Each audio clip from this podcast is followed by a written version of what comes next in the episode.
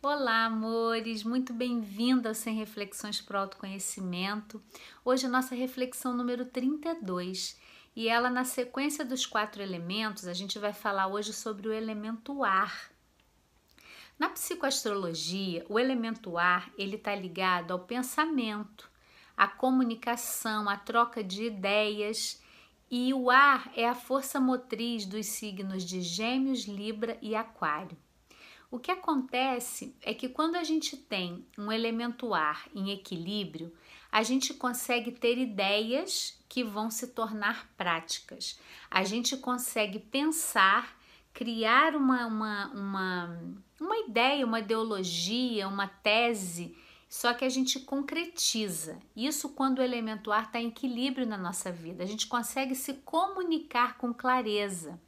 A gente consegue... É, ter uma solução para as coisas a partir do pensamento, né? Do intelecto. Então, uma coisa que é muito forte no elemento ar é o intelecto, é a razão. Ao contrário do fogo, que tem a paixão, né? O elemento ar, ele traz muito o lado da razão. Então, em equilíbrio, é a gente usar a nossa racionalidade com inteligência. Quando a gente está com desequilíbrio no elemento ar, a gente pode ter uma tendência a uma, um distanciamento emocional muito grande, não querer falar e nem ter contato com as emoções. E isso com certeza vai se manifestar no nosso corpo. Nós podemos ter muitas somatizações. Entre elas, tem a insônia, o excesso de ruminação mental, a pessoa que fica sempre pensando muito ao invés de sentir. E, na verdade, né, no olhar da psicoastrologia, tudo que se manifesta é para a gente poder curar. Então, se você tiver um excesso de ar no seu signo, no seu mapa natal, é, não é que está faltando, não gosto muito desse olhar da falta. Eu sinto que você veio trabalhar aquilo ali. Se você tem muito ar, na verdade, na minha visão, não é que você tenha que trabalhar o fogo, a terra. Você precisa...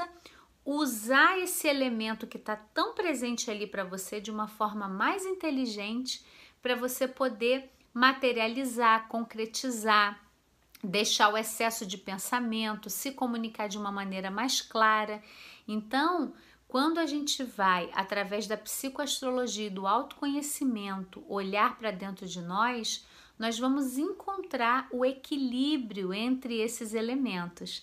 Então, um elemento ar bem equilibrado, né? Como eu falei, a gente consegue se comunicar com clareza, com leveza, não tem excesso de pensamentos. Na Ayurveda, a gente associa o elemento ar ao dosha vata. Então, aquela pessoa sempre acelerada, com muitos pensamentos e que às vezes precisa integrar mais esse ar para poder sentir, para poder entrar em contato não só com a razão, mas com as emoções também. Né? Então, fica aí uma reflexão para você perceber como está o elemento ar na sua vida. Você está conseguindo ter ideias e de repente concretizá-las, ou elas vêm só para o plano das ideias e para ali, né? Então, isso também mostra como está o fluxo dos elementos na sua vida. E a próxima reflexão a gente vai falar sobre o elemento terra. Até lá!